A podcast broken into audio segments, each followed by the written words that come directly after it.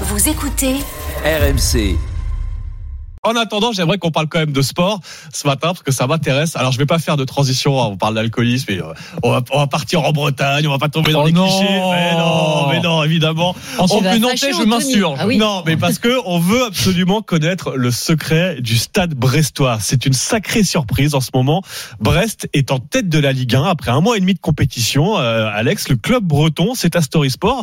Le club breton a en fait changé de trajectoire depuis l'arrivée d'un certain Eric Roy sur le banc en janvier dernier. Et oui, et pourtant, 11 ans, il est resté 11 ans sans entraîner de club. Sa précédente expérience était à Nice, sa ville natale entre 2010-2011. Quand il arrive à Brest en janvier dernier, le club est relégable avec 10 défaites en 17 journées. La mission maintien est engagée. Eric Roy remporte ce pari.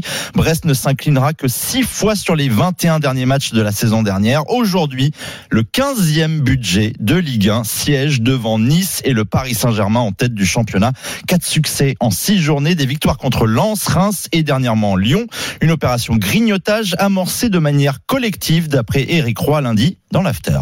Les joueurs s'étaient fixés 6 points sur ces 4 premiers matchs et ils l'ont Ouais. atteint puisqu'on a fait 7 et on a gagné. Ah, parce que c'est eux match, qui disent, euh, qui le disent les- le nombre de points? Oui, parce que je veux effectivement qu'ils soient aussi que, que je sois dans un management participatif parce que il faut que les joueurs le décident entre eux, y croient, pensent que c'est réalisable et après on, on essaie de l'atteindre.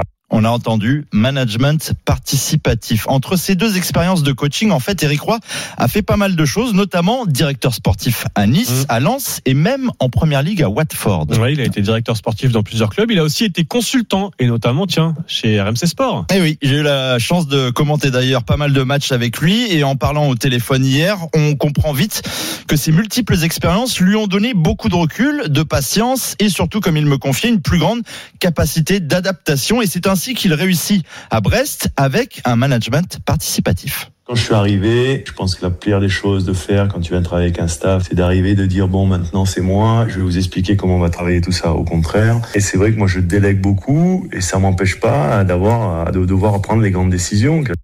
Et oui, les Mhm. grandes décisions. Et puis finalement, la recette miracle d'Eric Roy, c'est qu'il n'y a pas de recette miracle. S'adapter à son environnement et son contexte, c'est déjà pas mal. Petit hasard du calendrier, Brest sera à Nice, son dauphin et ancien club d'Eric Roy dimanche pour un choc inédit de ce début de saison. Et comme il le confie, il n'y aura pas d'affect. En revanche, on peut peut-être s'attendre à un nouveau coup de tonnerre de Brest.